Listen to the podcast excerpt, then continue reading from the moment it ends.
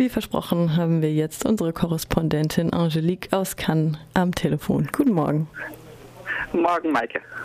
Wir haben gerade schon im Vorgespräch davon geredet, dass viel ja hier im Radio ankommt von diesem Skandalfilm in Anführungsstrichen, der um den ehemaligen IWF-Chef äh, Strauss-Kahn sich dreht und diesen Vergewaltigungsvorwurf und dass er jetzt diesen Filmemacher verklagen will. Aber das scheint in Cannes irgendwie nicht so angekommen zu sein. Nee, also ich habe von dem Film irgendwie so, so gar nichts gehört und ich muss auch ehrlich sagen, um Filme mit Depardieu mache ich einen großen Bogen, weil äh, ich zum einen den Schauspieler nicht sonderlich mag und zum anderen, dass da auch immer ein, ein wahnsinniger Hype ist. Die Franzosen lieben ihn ja nach wie vor und es ist dann immer so anstrengend und so schwer da reinzukommen, dass ich mir das eigentlich eher nicht antue. Was sind denn deine Highlights dieses Jahr? Ja, der Witz ist, es gibt noch keine wirklichen Highlights. Ich habe noch nichts gesehen, wo ich sage, hey, wow, das war jetzt richtig toll, wie halt vor ein paar Jahren zum Beispiel die Angels Chair von Ken Loach.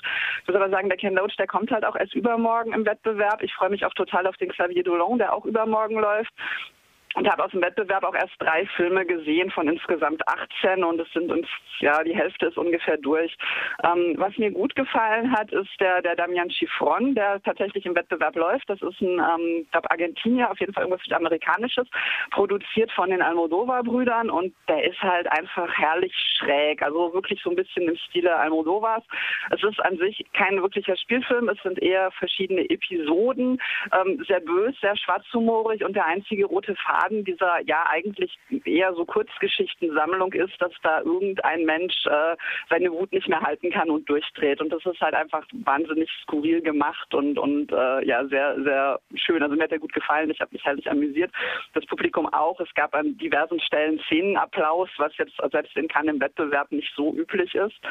Und dann habe ich einen, einen, ganz ruhigen Isländer gesehen, der heißt, ähm, der englische Titel ist Of Horses and Men, der eben so ein bisschen die, die Beziehung der Isländer zu ihren Pferden darstellt, aber auch auf so eine bisschen bissige, schwarzhumorige Art und Weise. Der Film ist eher ruhig, ähm, aber der war auch sehr, sehr schön, hat mir gut gefallen. Ansonsten waren es doch alles eher Enttäuschungen. Also The Homesman, der Tommy Lee Jones, ganz großer Mist.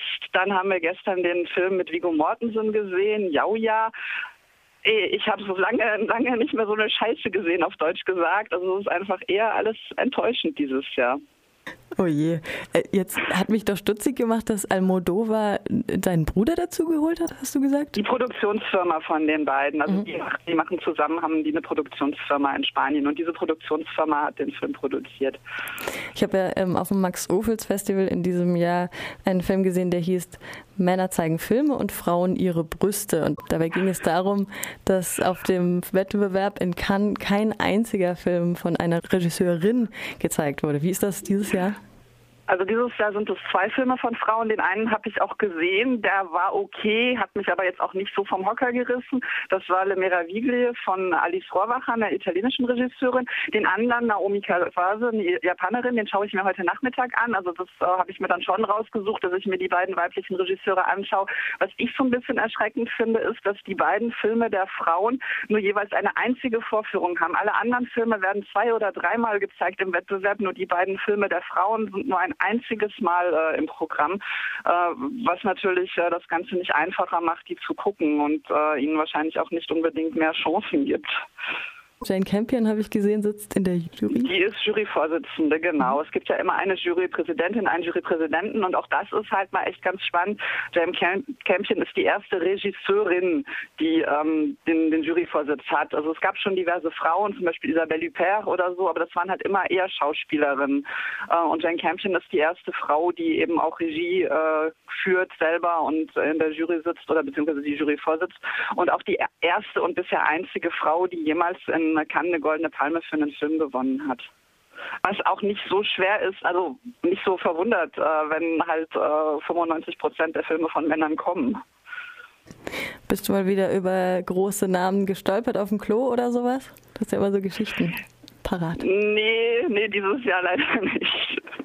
Aber klar, wenn man es drauf anlegt, kann man schon immer große Stars sehen, die laufen da schon überall rum, aber nee, so richtig bewusst dieses Jahr, nee da ja, glaube ich, in den letzten Jahren, hast du gesagt, glaube ich, die französischen und vor allem oder auch europäischen Produktionen so ein bisschen gehypt wurden im Wettbewerb. Ist es dieses Jahr anders? Ist es ja internationaler oder wieder gleich?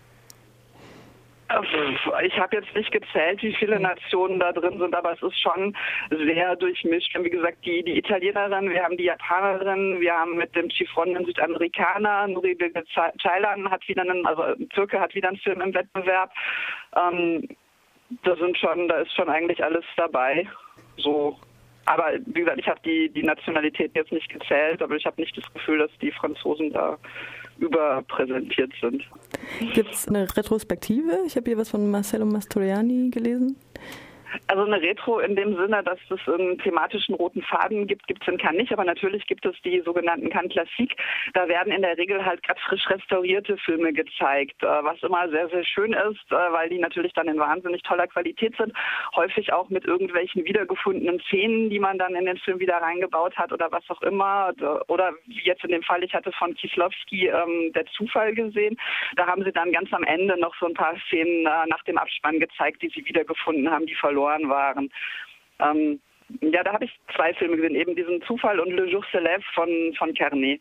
Aber da laufen halt natürlich auch noch so Sachen wie Le Dernier Métro oder, oder was auch immer. Worauf ich mich noch freue, das sollte ich noch erwähnen, es läuft im Strandkino, wir haben hier auch immer tolles Strandkino, ähm, demnächst noch äh, Pulp Fiction den ich mir sicherlich angucken werde. Und auch Polyester, ich weiß nicht, ob du das schon mal gehört hast, das ist ein Film, da gibt es so Duftkarten dazu. Da muss das Publikum dann immer an bestimmten Stellen diese Duftkarten frei rubbeln, um uh, und dann daran zu riechen. Das habe ich jetzt auch noch nicht gehört. Das hört sich ja witzig an. Am Strand an der Croisette. Ein Film von John Waters, genau. Das hört sich ja nach einem besonderen Filmerlebnis an. Okay. Ja.